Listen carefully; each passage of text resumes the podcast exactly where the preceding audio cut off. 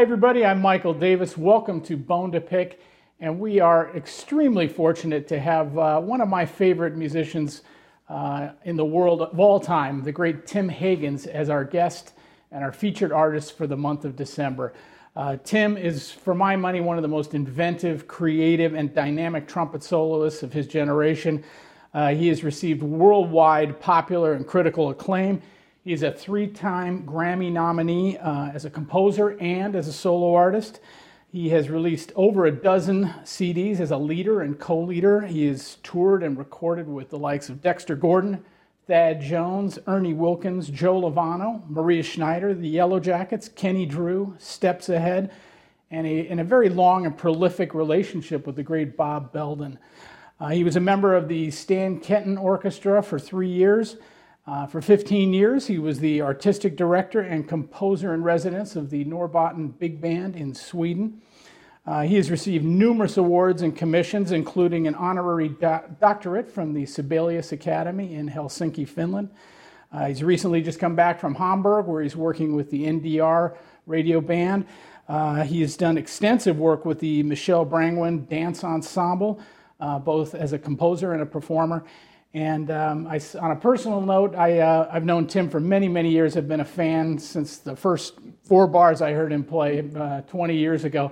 And uh, very fortunate that he was willing to uh, play an incredible solo on my uh, Brass Nation CD. And I also uh, am honored to, to, publish a book that he was a co author on called Maximum Mastery, incredible etudes that he wrote. So it's always a treat to get to spend some time with this gentleman musically and personally. And Tim, I just want to thank you for making the trip all the way up to New oh, City today. Oh, it's my pleasure to be here. And uh, your words give me goosebumps and, and, and, and smiles. Well, so they're, uh, if uh, anything, they're understated. Well, it's, it's, great, great to, uh, to spend some time with you today. Well, thank you, and likewise. I've been a, a fan of yours for, for many years and, and uh, am honored to be a part of Brass Nation and the, uh, the Etude book that, that we did maximum mastery. Thank you, it's Thank you Tim. It means always a pleasure to be in your presence. Oh, you're very kind. Well, well, without further ado, let's let's start kind of at the beginning. I know you grew up in Dayton, Ohio, and maybe talk about your upbringing and what kind of made you get into music back then.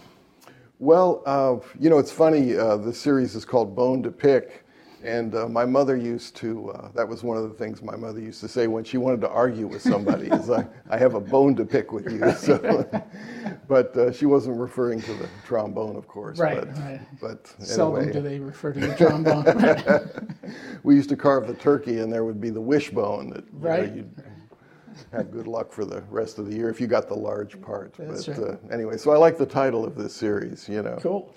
but uh, you know, I grew up in Dayton, Ohio. I was born in 1954, and uh, I don't uh, necessarily come from a musical family. My parents didn't play anything, but uh, there was a, always a lot of music being played on the stereo system of, of all kinds, classical music and you know, easy listening and uh, jazz records of that my you know, my parents loved Dave Brubeck mm-hmm. records and uh, Ellington and Ella Fitzgerald and, you know, uh, not so much Miles Davis and Coltrane and those things. That kind of came later. I think I introduced my parents to those things. Mm-hmm. But, you know, when they were dating in the 50s, they, uh, they went to a lot of jazz concerts because they both loved that music in Cincinnati and Dayton. And uh, later, when I played with Stan Kenton, they were thrilled because they had dating in the early 50s, they had gone to see uh, Stan Kenton. Sure, you know. Stan was so.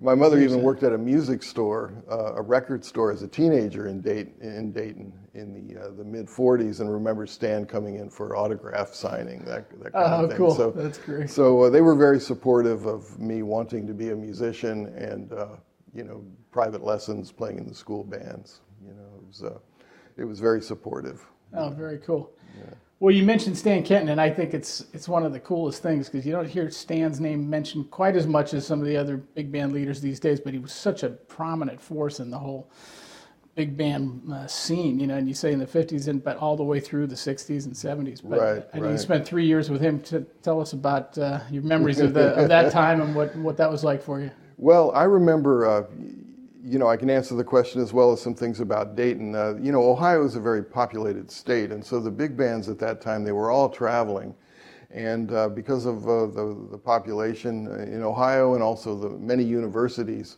and there were still supper clubs, those bands, Stan, Buddy Rich, Maynard, uh, uh, Woody Herman, Count Basie, Ellington, uh, even Don Ellis did a few mm. tours and came to Ohio.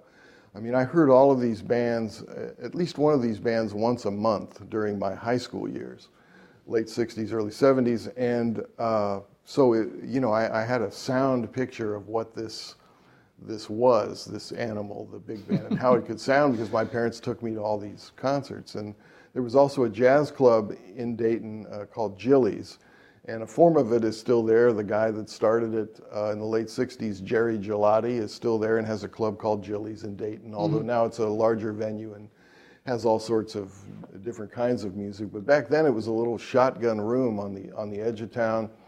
And every band would play six nights in a matinee on Sunday. Cannonball Adderley, Freddie Hubbard, uh, Chuck Mangione, one of my early heroes, uh, Milt Jackson. I mean, every, uh, you know, Pharoah Sanders I heard there, Ahmad Jamal, every week in this little hometown, there was a band that played six nights of the, you know, these incredible historic musicians. So growing up in Dayton, I, I heard a lot of music and, uh, and it gave me a picture of what things sound like live, which I think is a problem today for a lot of younger musicians, uh, is they don't have the opportunity even in larger cities, to hear like a professional big band and mm-hmm. that power and mm-hmm. sound and, and even the subtleties, the softness, the, how the, the instruments blend. Uh, you know, they're playing in, in their own bands in school. It's very hard to get the picture of what it should sound like if you're not listening constantly to these live live orchestras. And I was very fortunate at that time in that city. There was a lot of music coming through. Mm. You know. And uh, as I said, I heard all of the big bands, but I remember hearing Stan Kenton as the one that I identified with most. Five trumpet players, you know, and a lot of drums. There was a mm-hmm. Latin percussionist, Ramon Lopez, who was with the band sure. for many years. Uh, five trombones, uh, you know, three tenor trombones and two bass trombones. One of the guys played tuba, two baritone saxes. I mean, it was, it was a massive sound, and it had all of the extremes, extreme uh, pianissimos to like uh, triple forte. It was just an incredible spectrum that, uh, in many ways, that that band, uh, uh, you know, pervaded. So I, I like uh, was fascinated by those extremes. Mm-hmm. And um, I went to Bowling Green State University for two years and was going to transfer to uh, Berklee College of Music because I was really getting into improvisation. And at that time, 72, 73, there was really no jazz uh, studies program at Bowling Green. Mm-hmm. And, uh, but in between those two years, I went to a, a, summer Kenton clinic and got to know the trumpet players. And uh, I didn't really express an interest in joining the band because I didn't think I was ready or that they would even consider me. And uh, a year later, right after my second year of college, I, I got a a call from one of the trumpet players who was also from Dayton asking me if I wanted to come out to sub for two weeks. Mm. And I said, ah, I wish I could, but I'm, I'm contracted to play the Miss Ohio pageant in the pit band. and, you know, I was brought up that you, you don't tell lies and you, you, you know, you, you're true to your word. And I had promised this contractor in Cleveland that I would, I would be there. Uh-huh. And I remember hanging up the phone, and my parents said, "Well, who was that?" And I told them that the, you know, Stan Kenton Orchestra just called, and I had to say no because I'm playing the Miss Ohio pageant. they couldn't believe it. they said, "Are you kidding?" So, so I called the contractor in Cleveland, told him what had happened. He said, "Are you kidding? I can, I can find another trumpet player." So I had to track down where the band was, and uh, they were a little reluctant at the office in Los Angeles to give me the, the hotel where the band was staying. But I, they could hear the panic in my voice, you know, uh, a career about to begin. And, and uh, so anyway, I talked to John Harner, my friend who was on the band from Dayton, and told him that I could get out of the Miss Ohio patch. He says, "Ah, oh, that's no problem. I took care of it already. The guy that's going on vacation is going to go a week later." So I ended up doing the Miss Ohio pageant through a Saturday night, sleeping in a tent in a campground with some friends of mine, also in the pit band because it didn't pay that much, and you know, camping was an option at that point in my life. and then the next night in Zanesville, Ohio, I started uh, playing with the Stan Kenton Orchestra. And uh, it was Sunday night at a roller rink. It was a dance gig. So that was my introduction to the. But, uh, and then one thing led to another, and the, the guy that went on vacation decided to stay there. So they offered me the job. And that was how I, you know, funny story about how I that is awesome. You, you know, yes. I could. I was there for Miss Ohio and also Stan Kenton. You know. That but um, so it was almost three years that I was played on the band. It was a great experience. You know, I was 19 when I joined, and uh, uh, the bus was like a rolling listening lab mm-hmm. because everybody had cassettes of their LPs and. Uh, we just exchanged tapes and, and talked about music. It was an incredible experience during the day on the bus. And then, then we were playing every night. We had two weeks off a year, so we played every night except for two weeks uh, around Christmas. And, uh, and I was not at the beginning, but I kind of worked my way into one of the solo chairs. So I was playing two or three long solos on modal tunes in odd time signatures uh, for you know for all all those all those gigs every night, and uh, really had a chance to experiment and and you know that was that was great. And you shared before the interview, you were talking about how that kind of shaped, and, and we'll talk more about your approach to sure. to harmony and chromaticism as we go along. But you know, you're you're you're legendary for that, and, and you're a true virtuoso at that. And, and it's interesting that you shared that that the time with Stan was kind of the beginning of your right thinking in those in, in, in those kind of ways. So exactly. I found that to be really very cool and very interesting that it stemmed from right. you know something that's more structured. Like Stan's band was clearly more you know traditional in a, certain kind of sense. right, know? right. But, but, uh, yeah. but interesting. What you know, I one of the things I, I uh, went to uh, the Stan Kenton big band camp in California growing up, okay. and, and which, loved which, it. Which year? It, it, this was in '78, I guess. Okay, yeah. Like and uh, it was great. And I remember talking to various people. This is you know towards the end of Stan's uh, life, but right. you know Stan certainly was kind of um, uh, he was a pioneer and ahead of his time in a way in terms of starting Creative World and the big band camps and all the work that he was doing. Right. I mean, he really was a big jazz education guy, and I right. mean that must have been cool for you to to you know be alongside that at such a young age. Yeah, it, it was uh, incredible. Uh, when I went to that Stan Kenton clinic, it was in Springfield, Missouri, at Drury College, and I had seen the band, you know, at, at concerts and at nightclubs, and had you know talked to a few people, and it was always incredibly exciting. But to, to be in that environment for a week with those guys. Uh, wearing T-shirts and shorts and sandals and sitting on the lawn having trumpet clinics and talking about life on the road and it, it kind of uh, really gave a, a human aspect to this this uh, this whole endeavor. And because I saw those bands so many times and noticed that every time there was at least one or two different trumpet players mm-hmm. from the band that was six months before, um, I kind of realized that there was perhaps a job opportunity somewhere in this big band world if I, you know, practiced and, and and expressed an interest and mm-hmm. got up to that to that level. And I think also, you know, talking about things that are different nowadays for younger musicians, I think that's also a problem. Is uh, you know there were maybe ten touring big bands with the, the Dorsey bands and the Glenn Miller. There were opportunities, people thinking that at that time, you know, I could uh, go on the road with one of these bands for a year or two and get experience that way, make some money, play music. It was like something that was was viable to to think about and uh, all of the band leaders were hiring young guys out of college and, and uh, some veteran guys. I, when I played with Woody Herman, there were several guys that were already living in New York that were a little older and were, you know, mm-hmm. had a New York career going. And uh, but we're out with Woody for a little while, so it just seemed like uh, this could be possible, mm-hmm. you know, to uh, to play in one of these bands. And now the bands really don't exist, and uh, you know, it's. I talk to young people when I'm doing clinics and residencies at different universities, and this is one of their concerns: is the, the job opportunities after they after they sure. leave. You know. I know, having been fortunate to spend a couple years on Buddy Rich's band. I mean, I learned, and I'm sure you would echo this. I learned probably more on Buddy Rich's band than I did getting a degree at Eastman School of Music. You know, just right. because you're applying it in such an intense, right. serious atmosphere right. every day for right. you know, like you said, um, you know, 50 weeks a year. So it's right. it's an incredible thing. Yeah.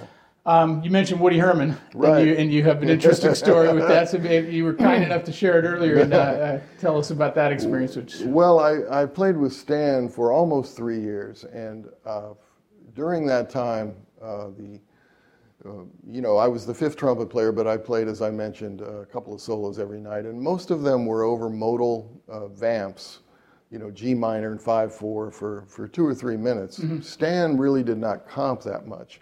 He was not a bebop piano player. You know, I always think that he's kind of like the jazz rock Rachmaninoff. He would play, he would play the most incredible rubato solo piano introduction to a ballad, Body and Soul, or Here's That Rainy Day. I mean, it would just be, you know, tears and goosebumps. And then he would cue the band in. And, you know, when he was playing on the swing tunes with changes, he, you know, he played, of course, he was a jazz pianist, but um, a lot of times he didn't comp. He liked the spatial aspect of just drums and bass, and and uh, perhaps he didn't feel as comfortable as, as somebody you know like you know like Bud Powell would would mm-hmm. feel in mm-hmm. that in that situation, more of a bebop situation. So, a lot of my soloing was drums and bass and Latin percussion on one chord.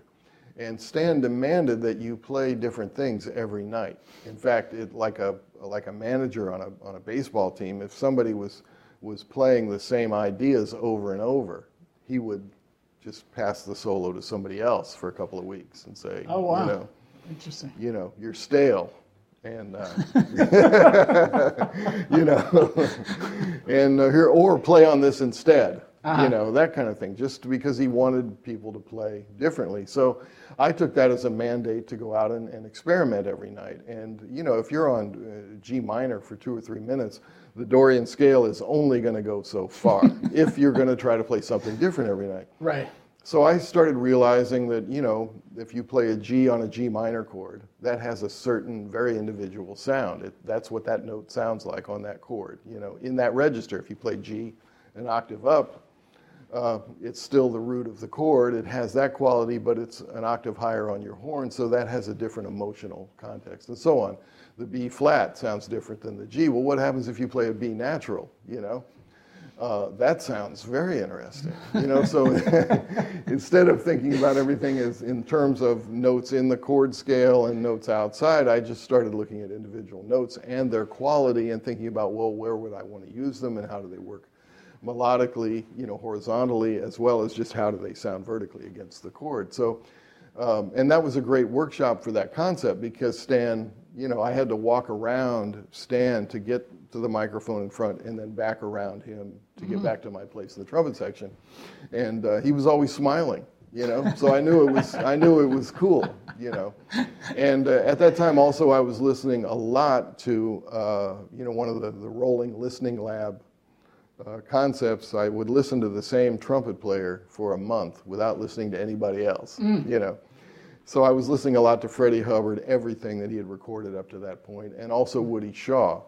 And I noticed, you know, the, the differences between the two. Uh, you know, Woody, they're both coming out of a modern saxophonistic kind of way of playing, but um, you know, Woody was playing a lot of intervals, and I loved intervals. Going back to the, my parents' record collection of Bartok's uh, Concerto for Orchestra, with the intervals in the brass, and Copland's Third Symphony. And to me, probably even before I started playing the trumpet or had an interest in playing the trumpet, I loved the way those brass intervals sounded.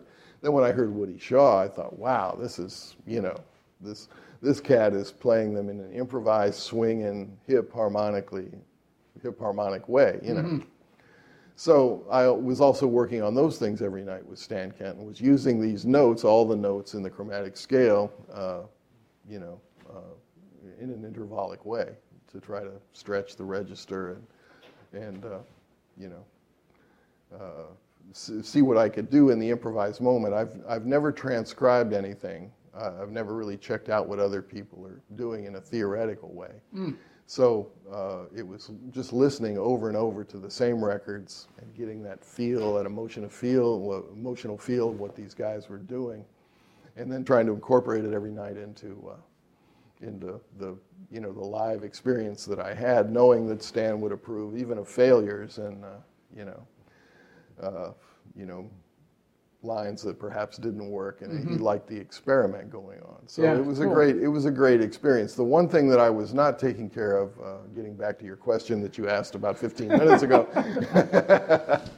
uh, the uh, the other thing was that there was not a whole lot of uh, playing over changes. You know, when we did dance gigs, there was a great dance book, Lenny Niehaus, uh, Right. Pete Rugolo, uh, Stan's early arrangements uh, based on standard tunes, and he had quite a few records in the 50s, you know, Adventures in Standards, uh, th- those types of records that, that had like the Great American Songbook and just really fantastic arrangements.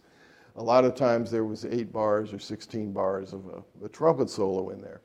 And, uh, you know, I wasn't the, the greatest uh, kind of bebop player coming out of that language. And again, I wasn't transcribing, so I was just kind of groping trying to figure out the important notes, uh, uh, and was a little clumsy doing it. But uh, that was what I really uh, uh, had. If there was any weakness in my playing at that point, it was kind of making the changes over over standard material. But that's what I was working on. I had Aebersold play-alongs on cassettes in my hotel room, and every night I would knew I, would, I was going to play the bridge on A Train or Satin Doll, and uh, you know would concentrate on trying to work in those notes as well as the intervals and uh, um, you know just experimenting with other notes. So you know this brings us to Woody Herman, and uh, uh, I had heard Woody's band several times. In fact, we had done double concerts with with Woody, and you know I felt for me after almost three years it was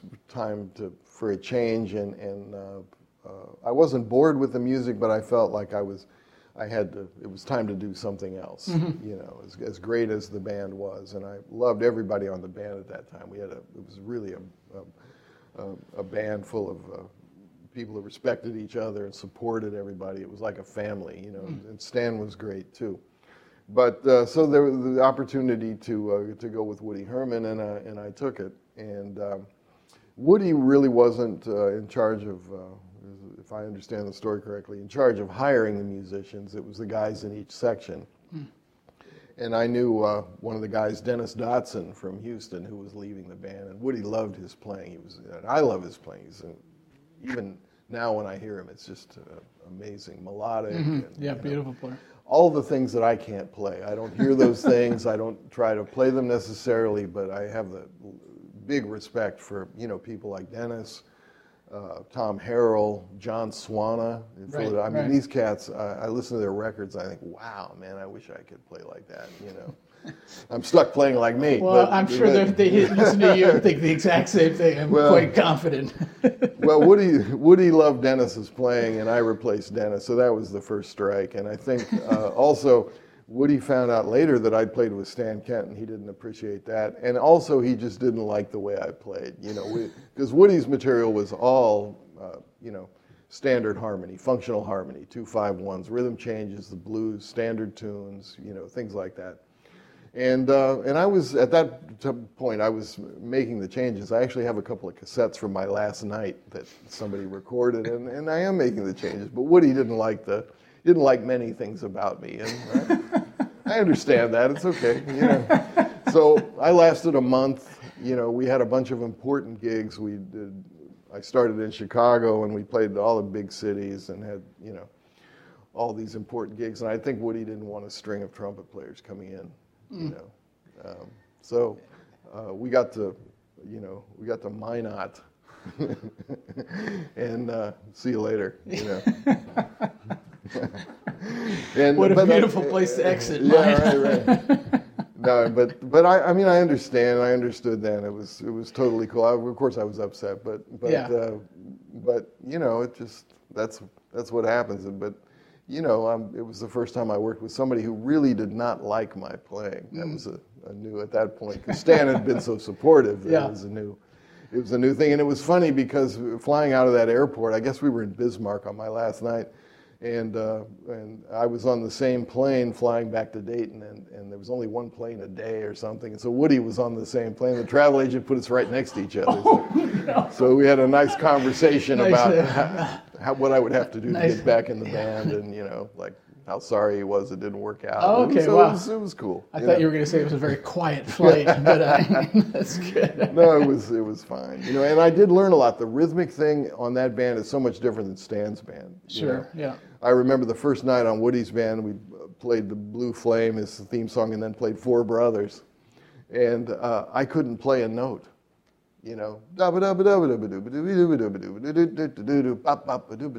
those brass hits, I couldn't place them correctly with the rest of the band because Stan's band was so heavy and was uh, swinging in a different way Right. you know.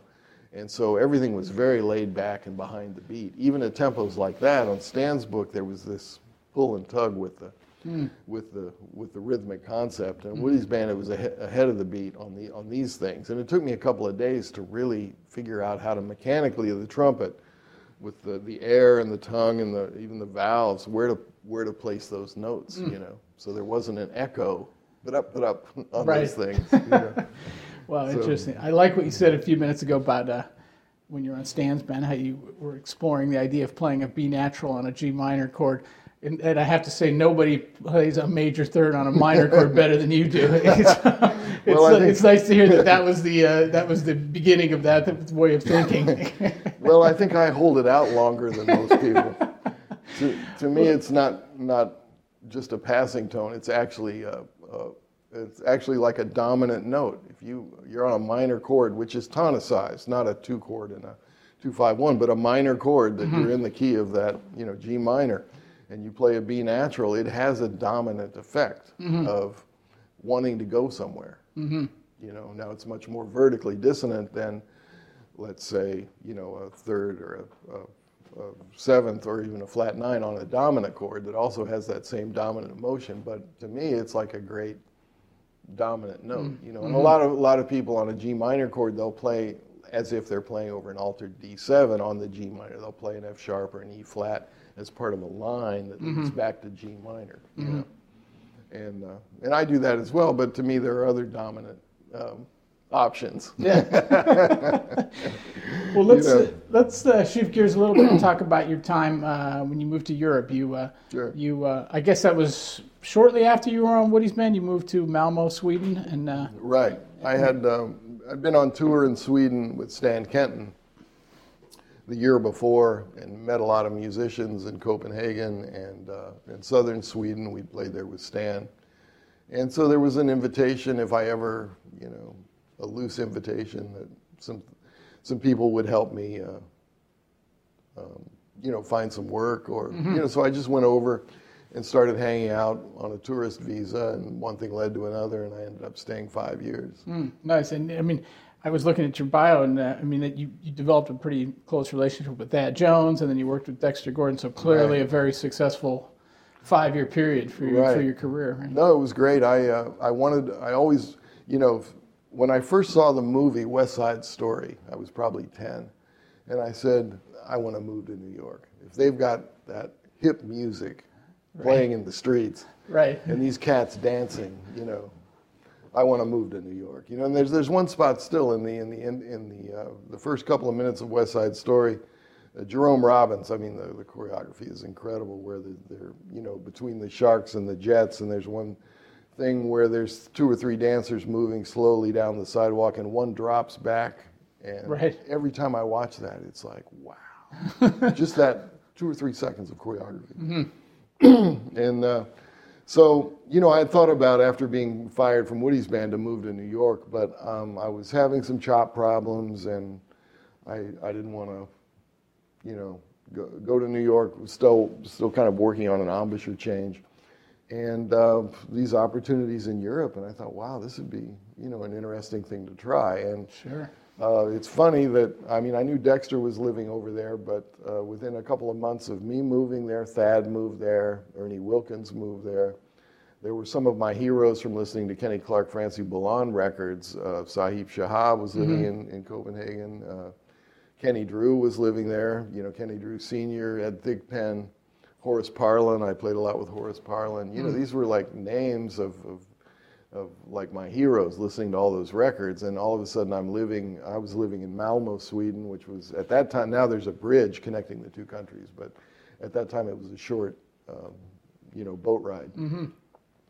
Uh, over to Copenhagen, and I felt like I'd landed in a little like miniature New York in a way, but it was, of course, very European, and that was exciting. I was 23 years old, living in a hip place in Europe, and it, Yeah. you know, it was. Uh, and then there, of course, there were like all these great Danish and Swedish musicians that I was playing with on on both sides of the of the of the water that separated the two countries. And I was because I was living in Sweden, I was playing all over Sweden and Stockholm and Gothenburg, and got to know a lot of great Swedish musicians, some very adventuresome people, you know. And then uh, and then I was had easy access to Copenhagen, so I was playing all over Denmark. So it was uh, it was a it was a great time. Yeah, sounds incredibly fruitful, and uh, big fan of Denmark myself, and spent some time in Copenhagen and Aarhus. It's great people, and Right. like you're saying, so many great uh, local musicians. What was what was your uh, feelings and memories about that, and the time you spent with that over there? What was uh, anything jump out at you? Well, I, I had been around Thad a little bit, going to the Vanguard on Monday nights when I was in town with, with Stan, you know, and I remember, uh, you know, sitting in the front row of the Vanguard the last set, and I think that it's not there anymore, but there was a little radiator by the, the column there by the stage on the right side as you're looking at the stage. Thad used to sit on that and play cornet solos and conduct, and you know, I remember being close to him just in the in the audience, but then. Uh, I was subbing a lot in the Danish radio big band for a couple of trumpet players. Idrees Sulieman uh, was playing in the band at that time, and Allan Botschinsky, and they both had other things going on. So quite often I was playing for one or, or the other of those guys. And uh, the first time I worked with Thad as a conductor, you know. And uh, so it was a great it was a great experience. At that time, they were pretty much rehearsing and, and recording with the Danish radio big band Thad's entire uh, you know canon, everything he'd written over the years, and some new things as well. So it was great to be in the trumpet section. And, and you know, people ask me, you haven't asked me this yet, but uh, uh, you know the my trumpet heroes, and I always mention, of course, Freddie Hubbard, Woody Shaw, and Miles Davis, but Thad is the fourth one. He's Oh, the wow. he's the the the cat that that uh, perhaps melodically the way the lines work and flow has influenced me the most, and also the percentage of improvisation is incredible with that. And during that time. I heard him play so many times, not just in rehearsals and performances with the big band, but just around Copenhagen and in, in Aarhus. There was a club there where uh, I heard him play many times. Uh, and I was on the edge of my seat. I mean, people, you know, I'm, a, I'm an improvisation freak and fan. you know, people, they like to, some people like to drive fast, some people like to, you know, jump out of airplanes with a parachute, you know. uh, people like to watch thrillers. They're on the edge of their seat. Well, Right. for me, listening to certain improvisers is like, gives me that thrill. Lee Konitz, you know, Thad Jones, uh, Joe Lovano, who I've had the pleasure of working with many times. People that are like not predictable at all. You know, Ravi Coltrane is another one that, that like, it seems like they're playing something new 100% of the time. And of course, that's what I strive to do as well. But uh, listening to Thad Jones during that, that time, I really realized, compared to other players perhaps, how much new material I was hearing constantly. And it was cracking me up. Not only that fact, but some of the ideas he played were just hilarious and not in the kind of pop goes the weasel sense Right, that, w- right. that he played on April in Paris, but just in like on a standard tune, how he boxed himself into a corner and then played out of it into you know the next phrase or the next section of the tune was just so incredible. That, Wow, that I'm like going, what? What happened? What was that? You know? so the, you know that that has always been one of my uh, big trumpet heroes, and of, and of course uh, composition and arranging as well. you Sure. know. Wow. And I, I, th- I know a lot of people, they try to imitate Thad, and uh, very few succeed because, and I used to hang out with Thad, and his, he had a house a little bit outside of Copenhagen, and his writing room was uh, just a, a wooden table with score paper, eraser, erasers, and pencils. Now, of course, this is way before any kind of notation, uh, you know, computer program. The piano was downstairs, and also on the, the table was his cornet. And, uh, you know, we talked about writing and melody versus harmony, and, and everything that he wrote came from, and you can hear this in the lead lines, whether it's the sax soli or whether it's the, uh, you know, the lead trumpet part on a shout chorus. All of those melodies are coming from the way he improvised, you know. And, uh, and so he was just writing melodies thinking, what would I play if I was going to, you know. And that's the difference. It's very easy to imitate Thad's voicings. You can look at Inside the Score, you know, Ray Wright's great book. You can look at Thad's scores. You can, you know, you can see vertically, ah, okay, on a, on a, on a dominant sus flat nine chord, uh, in this situation, Thad used this voicing. Oh, I see what that is. And you can write that in your composition as well. but leading up to it and out of it, with you'll never be able to, one will never be able to reproduce Thad's melodic concept. So it, and that's why it's uh, that's why he's so special because it was the combination of this incredible uh, understanding of Strayhorn Ellington harmony put on the Basie concept of swing with Thad's incredible melodic, horizontal melodic uh, sense. You know, that's why that music just, you know, Yeah, so joyous. yeah, man, so And, uh, so well said, Tim. I mean, that's that's exactly that juxtaposition juxtaposition of those three different elements. You know, it's Right, right. incredible. Um, let's talk about you coming back to the U.S. now. Uh, obviously, you had a great time, a great period over in in, in Europe, but uh, then you moved back. Uh, to your native land, and uh, this time Right. down the road a little bit in Cincinnati. What was what was it like coming back for you to Cincinnati? Well, as I said, I always had like New York as the goal, and uh, several bands that I'd been playing with, which was the reason I stayed so long. Uh, Thad included, uh, and a couple of the Swedish bands I was playing with, kind of just, uh, you know, the the opportunities dissipated, and those people went in other directions. And after five years, it just seemed like it was a good time to come back, and uh, I uh, went back to Ohio, hang out with my parents, and uh, I had been home on a on a trip a, a year earlier just to come back and see everybody for a month, and I played at the Blue Wisp in Cincinnati, uh, which is a, a jazz club. Has been various places over the years, but um, a great vibe uh, in Cincinnati with this club and uh, the Blue Wisp Big Band that plays every Wednesday night. They're they're still playing every Wednesday night after I think it's been 35 years a great band. Uh, John Von Ohlen is the drummer. Uh, Steve Schmidt is the piano player. At that time, when I came back in '81, Lynn Seaton was the bass player, and uh, so I sat in with the big band when I was home on on the, the vacation, and I knew John from uh, this Stan Kenton history. I'd never played with John, but I'd seen him many times with the band, and uh, to play with him and to feel that thing that he's got, which is very special, individual, the way he, the ride cymbal and the just incredible swinging drummer, you know. Plus Lynn and Steve Schmidt, I said, you know, I'm going to come back and play with these cats. so uh, that's one of the reasons I came back was to play with them a lot as a trio, and then also uh, play with the big band on Wednesdays. And uh, during that time, I ended up teaching a year at the University of Cincinnati in the jazz department, and as well as playing with the, the cats there. And uh, it was a great experience because I, that's where I'm from. I'm a big Cincinnati Reds fan. I'm There you go. politically, morally, and socially violently opposed to the designated hitter. Okay. So yeah. I, I, I'm a National League thing all the way.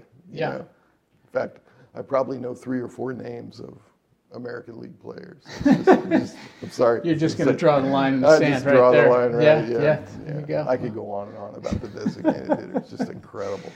So um, anyway, so you know, I love baseball, and I'd go to Reds games and play with Yeah. these cats, and I was teaching there, and uh, you know, so it was a great experience. But uh, Just after the Big Red Machine, right? A few years after that. right, right. I actually was a kid. As a kid at Crosley Field, I saw Pete Rose his rookie year in '62, Oh, wow. '63, Yeah. I think, and then. You know, Frank Robinson was my boyhood idol. Vada Sure. Pinson, those two cats. Frank you know. Robinson won the Triple Crown on the Reds, didn't he? No, he won. He won the Triple Crown uh, uh, with the. Uh, With the Orioles? I should know. Yeah, with the Orioles. oh, okay. yeah. American League team. Sorry. Yeah, that's right. bring- But, bring- but see, but that was before uh, seventy. When was the designated? Are you sure he didn't, he didn't win as a Red? No, I don't, I don't believe so. But I, it's been a while since I've We'll thought about our, this. We'll have yeah. our staff look Yeah. into that as soon as the interview's Yeah. over. I know he was like the first uh, player manager for the Indians. Or, I don't know. I have to. That's it's, right, It's yeah. been a while since I've I've thought about Managed the Frank. I Giants have for a to little say. bit. and- yeah. Right, right. In fact, I uh, I went to a lot of Giants games during that period in the '80s Hmm.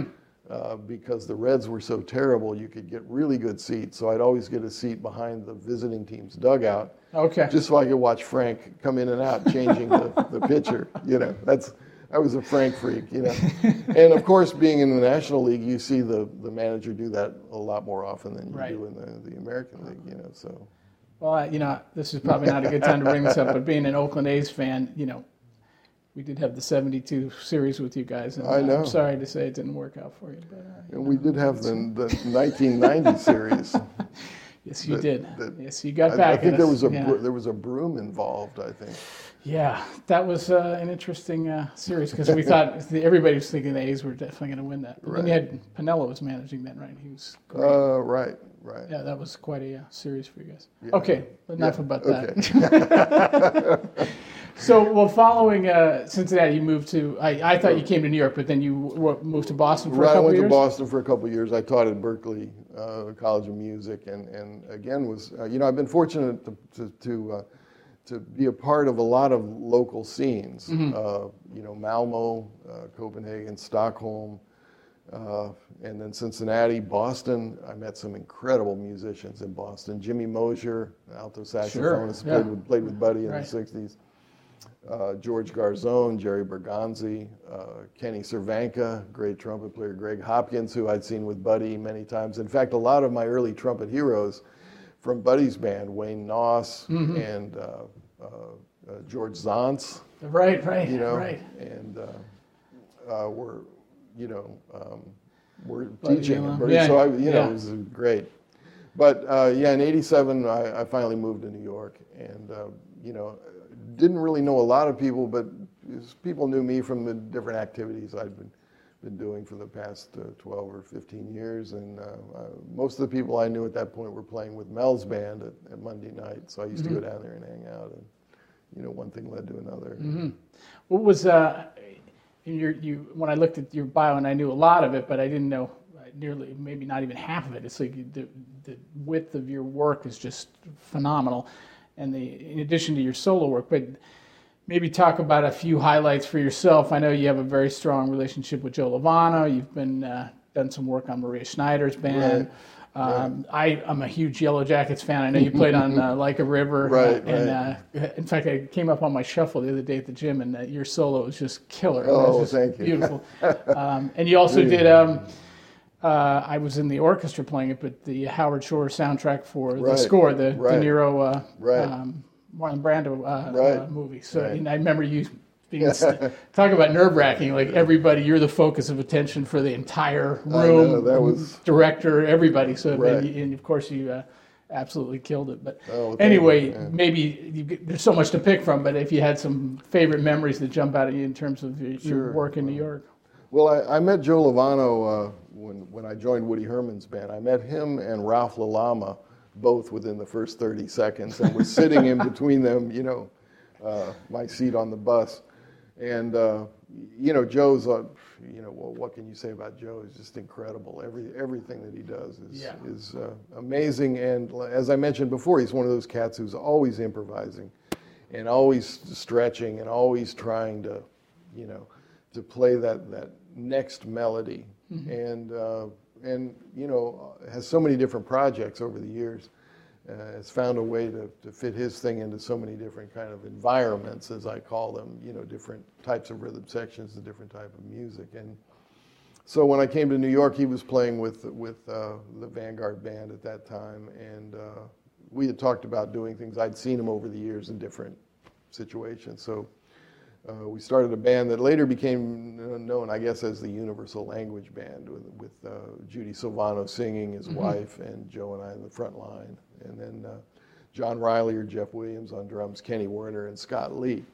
And so we did quite a lot of playing with that, and that was perhaps the first time I was really uh, exposed to like group improvisation uh, between Judy and Joe and me. Uh, you know, Joe always talked about in a trio there are all these different combinations of duos and the trio, and and uh, you know the music can like kind of uh, morph from one duo to another duo, back to the trio, back to a solo, you know. Uh, so it was a very interesting way to think about think about music.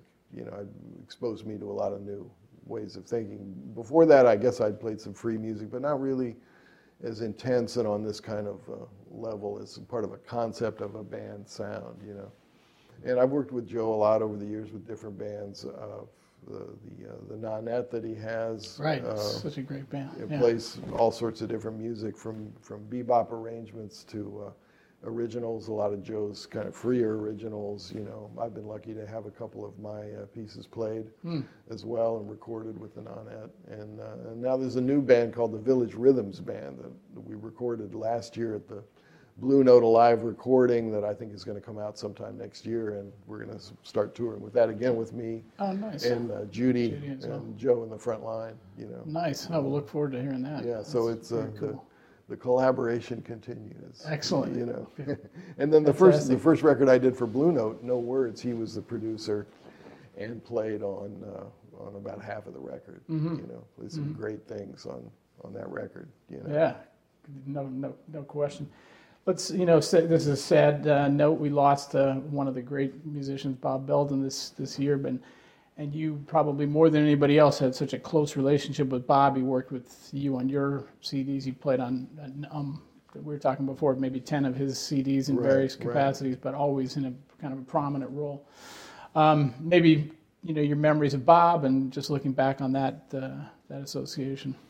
Right. Well, it was quite a shock when he, uh, you know, he had a heart attack on the, I think May 17th, 18th this year, and uh, uh, you know, it's it, it's one thing when you realize somebody is really, you know, is up there in years that this could maybe happen, or, you know, but it's always a shock when when I mean he was 58, Yeah. you know, and I'd seen him uh, two months before. He looked great. I wasn't aware of any like uh, heart problems or you know he'd never talked about that that kind of health issue so I, I really uh, it was really uh, surprising you know Yeah.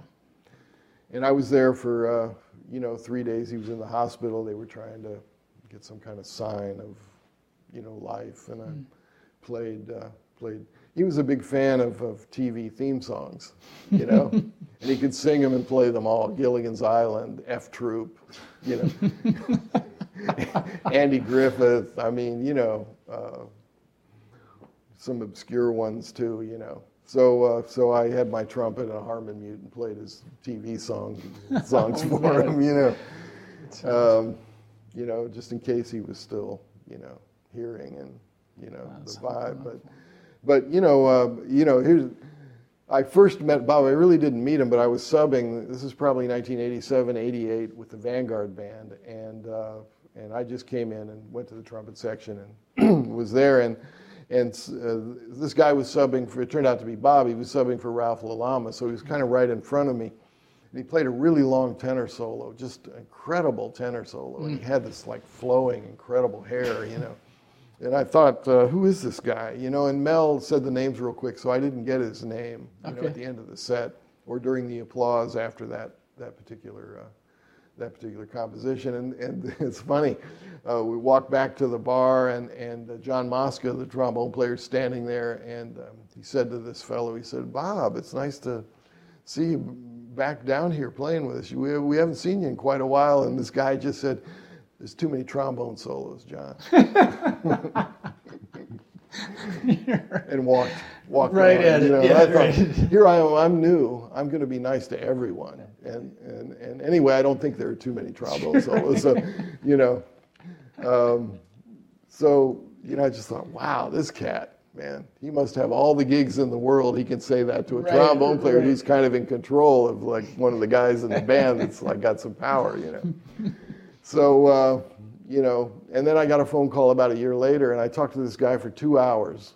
At that point, knowing his name was Bob Belden, but I'd never really heard of him, or you know, and we're talking about all this deep stuff about music, and, and he was aware of my history, and uh, and we're just I'm thinking, you know, we're talking about my favorite Miles solos, and do I prefer this one on Walking to that one, and how did I feel about the Sam Rivers record, and do I think Wayne is better than was it? You know, all these kind of like things. And then he finally says, "Well, I'm putting a band together. We have a rehearsal at Don Sickler's on Sunday. Would you like to come?" You know, and that was the beginning of what was called the Bob Belden Ensemble and also the Treasure Island Band because the first record we did for uh, Sunnyside was called uh, Treasure Island. You know, and uh, and so that was the beginning in '88, I guess, of uh, 25 years of, uh, of playing together and hanging together on the road. You know, and uh, he was a he was one of those guys. I mean, you say, you know, words like genius and one of a kind, and you know, uh, things sometimes they're a little overrated, uh, but but he definitely was the most interesting cat I've met because um, his composing it, it was the conceptualizing first of everything, just the overall picture of how something could sound, how a CD could sound what the vibe was going to be, the vibe of a concert. The vibe, it was the vibe first of what it should emotionally project. Mm-hmm. And then you work into the details of who and when and this and that, you know. Mm-hmm. And so I learned a lot from him. The, the 15 years I was the artistic director of the Norrbotten Big Band, a great band in Sweden, you know. Uh, I wrote a lot of music, and with a planning group within the band, we planned a lot of things. And always in the back of my mind was like, what would Bob think of this? How would mm. he like deal with this? How would he look at the big picture first and work into, you know, that kind of uh, that that kind of thing where everything fit. And even I noticed if I would write and I'm not necessarily saying this came exactly from Bob, but just in this way of thinking, if I was going to write six or seven arrangements for a certain soloist with the Norrbotten Big Band, and it was their music they sent me, I would try to have some motifs, you know, in the first couple of arrangements that appeared in the last couple of arrangements, but were developed and hidden, just so that it wasn't six or seven arrangements of tunes by the soloist, but there was some kind of to the overall con- concert. There was some kind of thread that made it seem like one one statement, you know. And I and I think, uh, as I said, this this wasn't directly specifically talked about with with Bob, but just seeing how he would make things relate different aspects of a recording or a gig, you know, relate back and forth and develop. And um, it was it was quite an experience. And he was an incredible saxophone player. Right. I, I did a you know I Gets mean forgotten a little yeah, bit, you know? Yeah, Yeah, yeah, It's yeah. like it's like that in a way. You know, you forget what a wonderful trumpet player he was.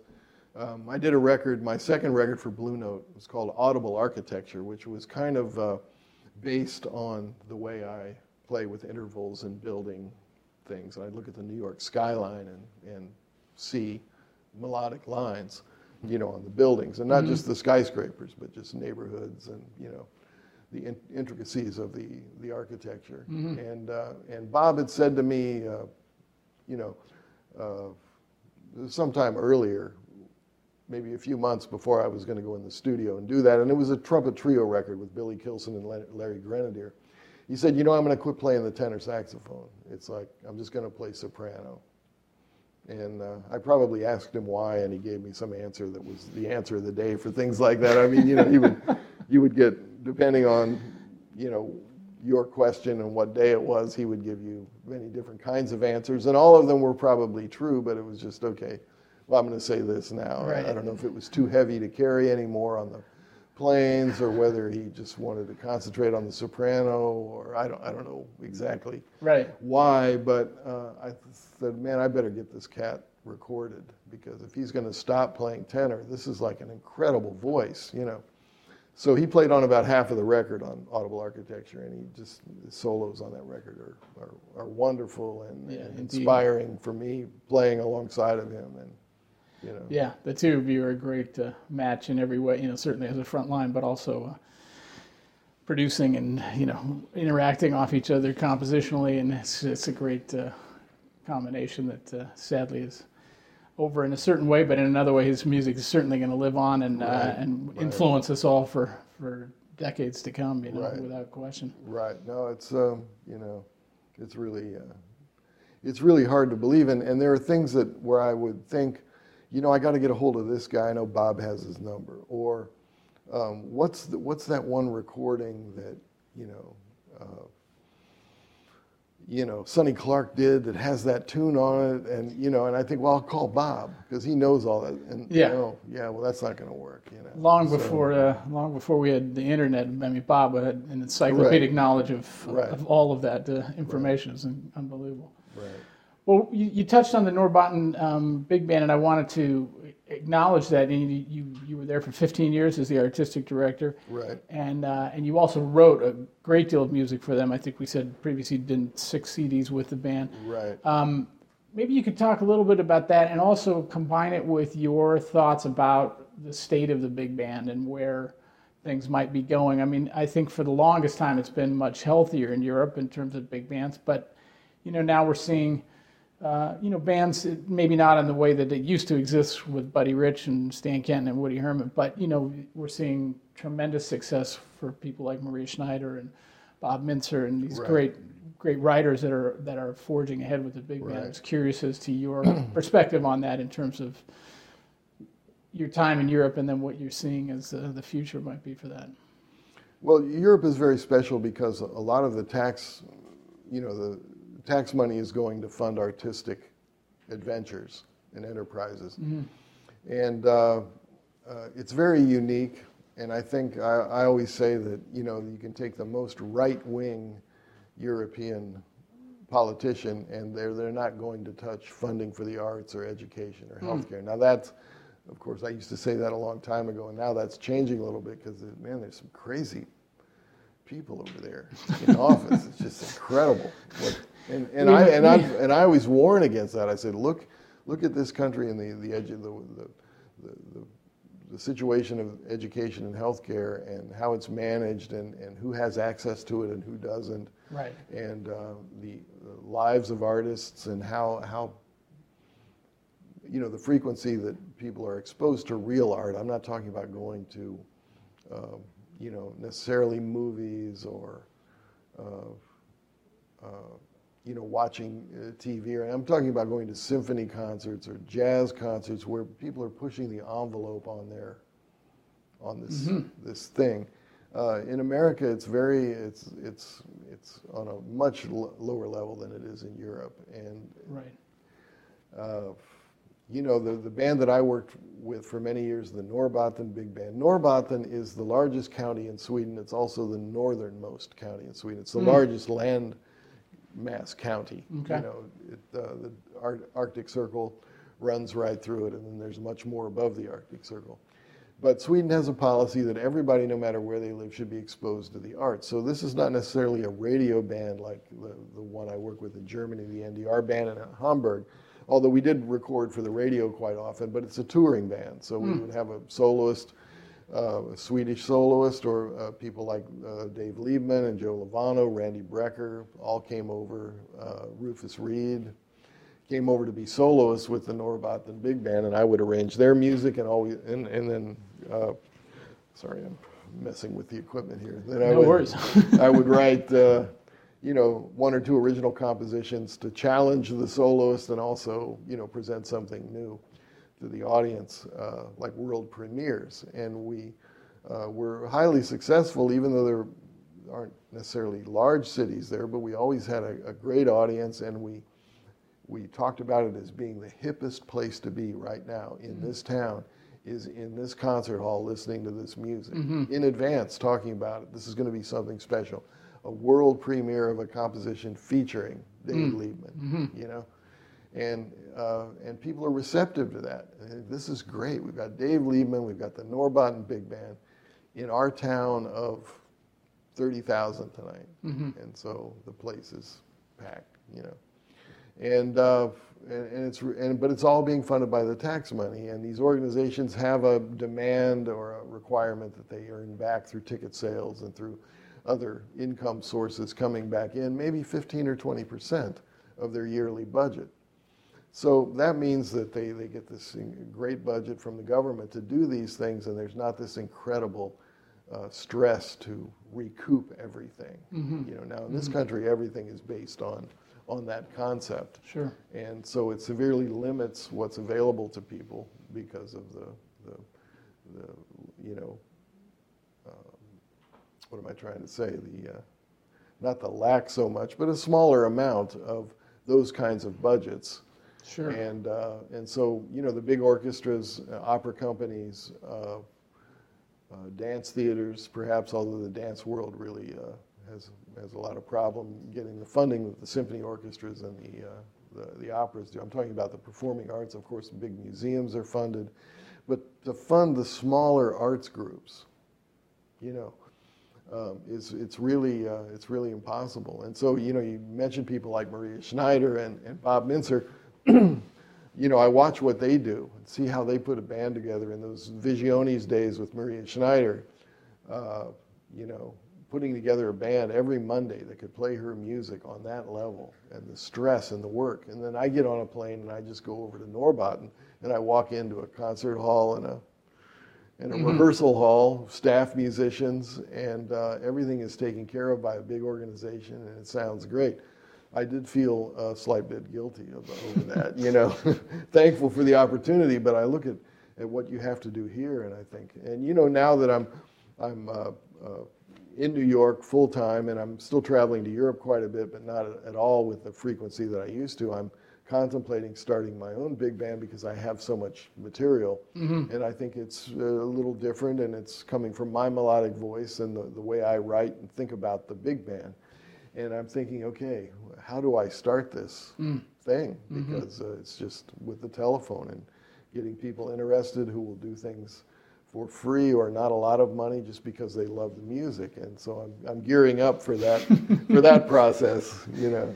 Well, that's always a challenge, but somebody at your level of artistry is everybody like can speak for the entire New York scene would love to be involved with that I'm sure but uh, you know it's, it's such a great point you you uh, spent so much time in Europe and have that interesting vantage point but it is amazing how much funding right. you know, having that funding in place takes the edge off the whole thing and, and, right, and right. But it is it's a great point you brought up that the, the people in these towns feel supportive about the, right, music and right. how you've been able to create that. That's a very cool right, thing, obviously. Right. You know? right, and I think that's a little bit lacking in this country is is talking about, you know, and and I'm talking about politicians. They don't, you know, they talk about many things. They talk about many things that need to be talked about, but uh, they're not talking about the arts, and the arts makes people smarter. Mm-hmm. You know if if you take somebody who really doesn't know that much about music, has never played a musical instrument, and you sit them down and they listen either live or on a recording to Beethoven's Fifth or uh, a Mozart uh, symphony or uh, Bartok's Concerto for Orchestra or a, or Brahms or something that is, uh, you know, not totally whacked out, mm-hmm. melodic, functional harmony, tonal and you can get them to have an emotional response to that. Then, of course, that will lead, it's like a, a gateway music drug. That will lead, of course, to listening to, you know, mm-hmm. more advanced things. But, but you get them to identify emotionally with the abstract. That's mm-hmm. what art does, mm-hmm. you know, and, it, and, and if, if you can have people do that, then when they're facing a, an, uh, uh, an issue about healthcare or about the GMOs or about um, the education for their kids or just family decisions, then it's not going to be based on the five or ten second sound bites that they mm-hmm. get from radio or television or somebody who supposedly is an authority figure and authority on the subject telling them how they have to feel. Mm-hmm. But they're going to use their own mind and say, well, I could identify with that work of art.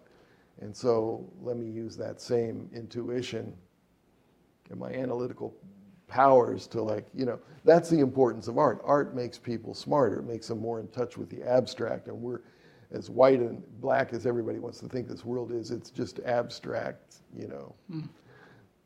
Issues we have to deal with but i also think that that the really you know and i write about this on my website any successful dictator knows that that because art makes people smart those are the, that's the first group you have to squelch you know, right, right. Because if you're going to succeed in repression, you have to take away the people that inspire free thought.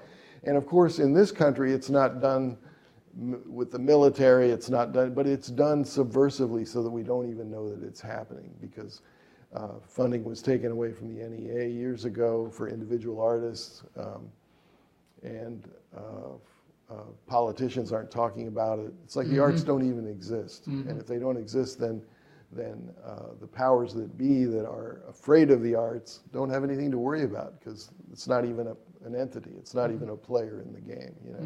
So I feel like uh, my personal thing is to always talk about in clinics when I'm doing university visits or on the bandstand, talk about how important music is, you know, and uh, it is perhaps the most abstract art form because basically what we're doing is looking at people manipulating tools. You know, the the art is what you know what we hear. So. Uh, so I think it's it's important to uh, to emphasize that, especially in this country. And I warn against that when I'm in Europe, when I- when I speak with politicians and policymakers, people that are in charge of things. That you know. Wow, that's so Sorry, so we- well said. What, no, what, what mean, question did, did that? What question did that answer? provoke? It doesn't matter if it answered a question. That was a great thought and, and a, an important point to be made. And uh, what's that famous Winston Churchill quote when he said, uh, when they said we need to cut the arts because of the war effort, and he said, well, then what are we fighting for? Right, Some, right. Something to that Right. effect. But uh, Right. but basically, he saw the value of the arts, Right. and your your Right. words are uh, couldn't be more uh, in line with that. Um, just as a side note, there's not that many people I know who have an honorary doctorate, but you have an honorary doctorate from the Sibelius Academy in uh, in Helsinki, Finland, which is an incredible music school. Right, And, uh, right. What? How did that come about? Just out of curiosity. Well, um, a good friend of mine, I met him in New York in 1987, and then we started playing together in uh, in Europe in 1989. Is a drummer, Jukkis Uotila. Oh, I You know. Jukkis, Jukkis, yeah. yes, yes, tremendous. Not only drums, right? He plays He's uh, an incredible piano player. And, piano player, pianist, and, and uh, uh, recently put out a big band record with the Stockholm Jazz Orchestra, all his compositions, where he played drums and then, uh, uh, you know, overdubbed, Overdubbed a lot of the Oh, piano wow. part. Incredible, So- so incredible great, record. yeah. Uh, even in the liner notes, he says, "This is the one record where I can't complain about the piano player." but uh, anyway, we've played together since 1989 regularly. He's on my uh, a lot of my records, and uh, uh, he's in New York frequently. We do a lot of gigs together. In fact, I was just with the NDR band in Hamburg um, for two weeks, uh, and he was there because I always request him as the, the drummer, and they'll bring him from Finland, and he was just an incredible interpreter of. Uh, of, of big band, and then when it's time for the solos, it's about as stanky and swanging as, as you can get. So he's like the, the consummate big band drummer, you know. Um, and so, uh, because I'm, he's affiliated with the uh, the jazz department, jazz studies department at the Sibelius Academy, um, you know, he's brought me over several times, and other people in the department. And uh, during my Norrbotten years, I could always kind of stop off in Helsinki for a few days uh, and do some teaching. They have a lot of trumpet students, great trumpet students, uh, many that I had as students in the in the mid to late 90s, uh, early 2000s that are now like the top players in uh, in Finland. Uh, Oh, cool. Not necessarily because of my uh, meetings with them, but it was a, it was a, it's a great trumpet group that they have in that city, and uh, the, a lot of the guys play in the Umo big band, and so uh, so I've been there quite a lot, and it's been fun to watch the the, the students grow into professional musicians, and uh, nice. Yeah. so um, they. It was a surprise to me, but Jukkis called me, sat on a committee, and, and uh, they, they thought my uh, association with the school all these years, they would, every seven years, I think they have a graduation and, and uh, you know, give some honorary doctorate. so Very, very well deserved. That's for Yeah, sure. was a- That's very cool. It was a great three-day event. You know, I, the first time I'd had a tux on with tails. Ah, yeah. And, uh, and, uh, and then in part of that, we also did a concert of uh, music that I've written for uh, for big band with the uh, Sibelius alumni big band, and Oh, that must have been great. Yeah.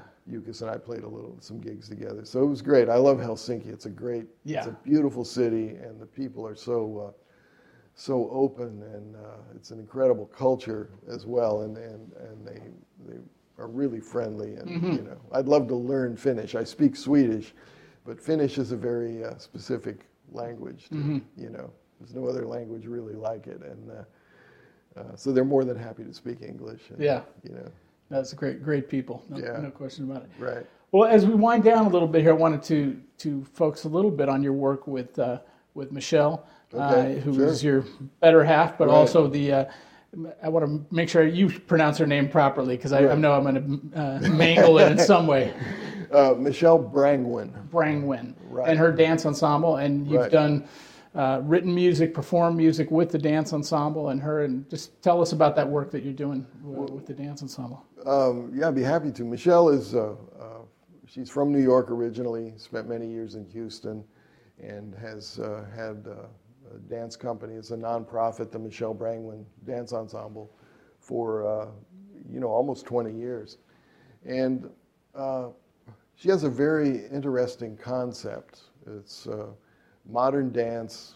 Uh, there's always a story to tell, but the, she only uses live music and the music is commissioned by her. It's new compositions, live musicians playing it, and the musicians are on stage with the dancers in the choreography, not just in the pit Oh, or nice, standing on the side of the stage. Um, and there are many videos on YouTube, her YouTube channel, Brangwin Dance, at YouTube, and she has a website, brangwindance.org.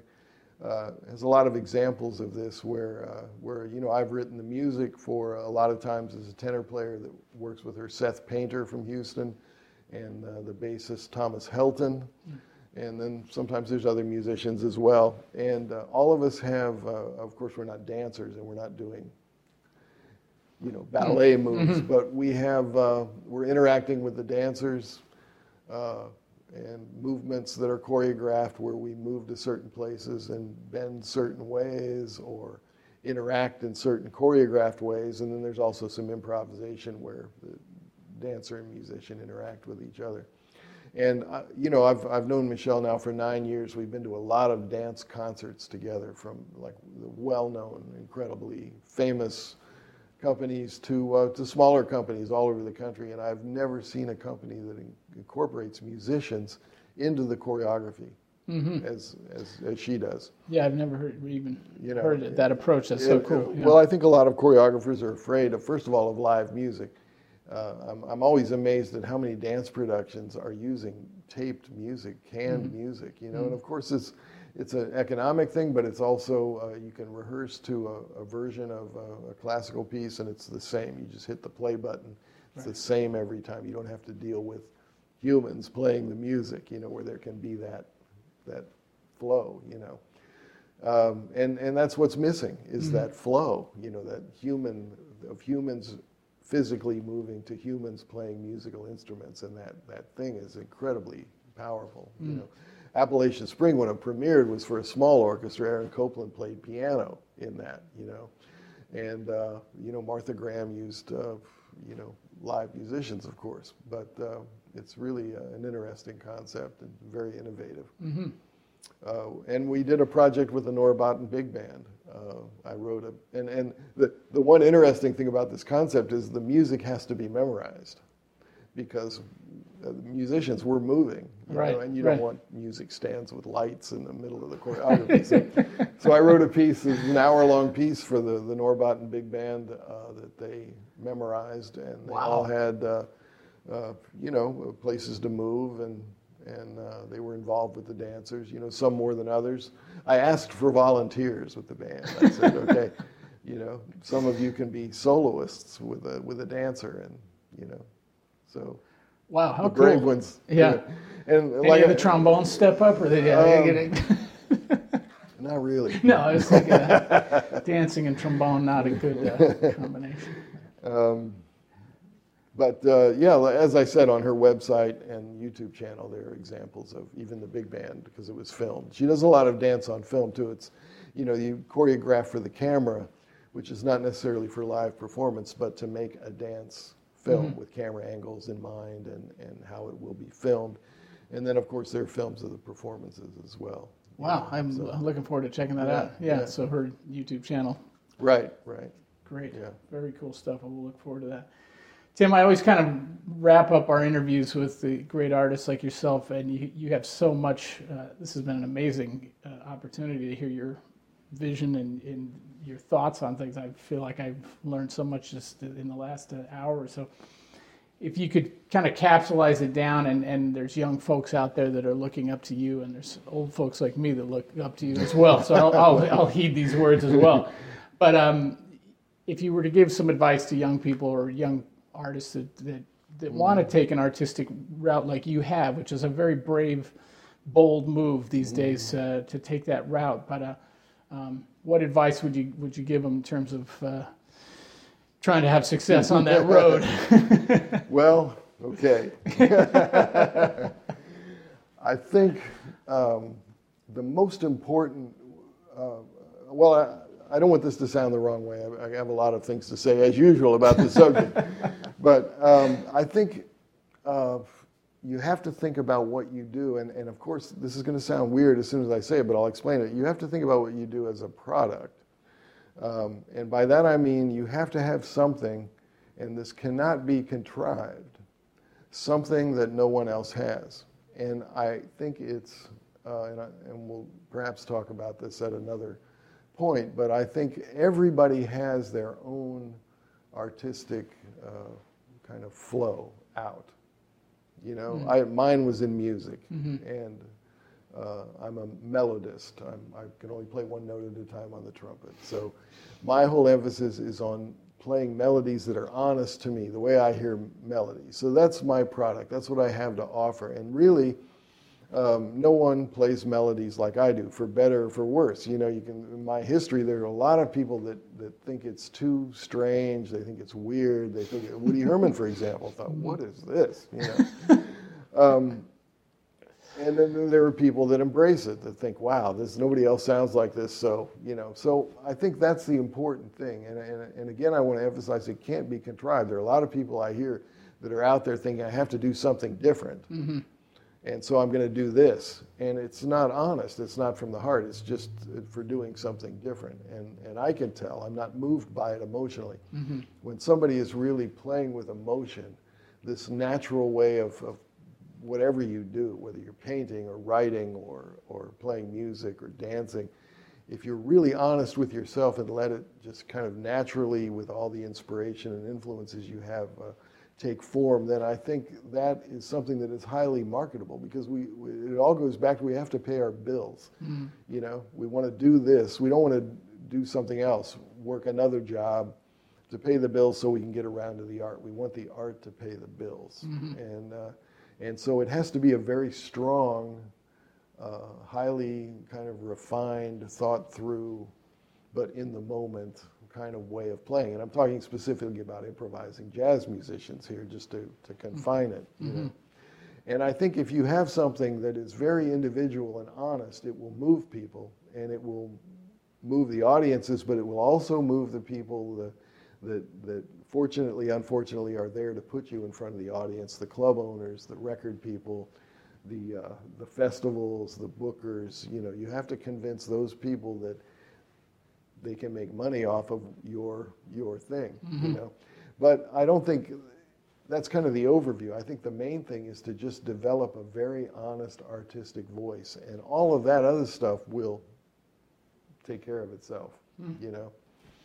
Um, and also I see the times change. When I when I first came to New York in the in the late '80s, the Blue Note Records had just uh, been revitalized. Bruce Lundvall, who also coincidentally passed the day before Bob Belden, which right. was strange because I was in a room many times with just those two guys, you know, yeah, talking yeah. about different projects for Blue Note. But uh, he had just he and Michael Cuscuna had just uh, revitalized Blue Note and so, and, and all the record companies were still around Columbia, Warner Brothers, I mean, uh, Verve, they were all there. And, and like I said earlier, with the, with the, the job seemingly available with big bands, there were record companies that were looking for musicians. And so that was the system I used, and I was successful. Uh, Bruce heard me play many times with Belden, with, with Lovano. Um, I had conversations with him. He decided to give me a record deal, and so I made a lot of records for Blue Note as mm-hmm. a leader, as well as for Sidemen over a course of about 15 years. It was a, a great experience, and I, you know, Bruce is, you know, one of my heroes for, for taking a chance on a somebody like me playing the way I do, you know. But now it's changed with uh, with the digital music and MP3s and file sharing and everything that went down Napster on it's all about self promotion and social media, and uh, and and I think the younger students and musicians they're growing up with this as the norm. I'm I have to learn it. You know, I do gigs. I, I post them on my website, on Facebook, on Twitter. I'm learning how to do this and the importance of it. You know, but for the younger musicians, they're growing up in this world. You know, with devices and and this kind of uh, contact. And also uh, producing their own recordings and promoting their own recordings, and so I, I think that's what you know, that's what we have to do now, all of us. And I think the young musicians are probably more adept at, at doing it because they grew up with this being the norm. You know, I'm still looking in the audience for like A and R guys from record companies. Where are you guys? you know, Well, that's I, that's incredibly well said, and I think I think you're right. I think I, we're we're kind of learning to adapt to that world that they're coming up with. So Right, so that's a good right. thing for young players. But uh, but also I think you know finding your individual voice, which is easier said than done, like you Right, pointed out. right. But Well, that's yeah, it's a- at the end of the day, lifetime. that's the important thing. right. I'm still developing. I mean, I've been playing the trumpet for over 50 years and improvising for a good part of those 50 years, and I'm still finding new ways to use those 12 notes and, and uh, become trying to become a better trumpet player. Uh, I always hear things, and the, the verb hear is very loose because I don't actually maybe hear things. I feel things. I see things. Uh, Every note to me has a color. Every combination of two notes, the color change. I see things in color. I mean, what makes me play the next note is very abstract and comes from many different sources.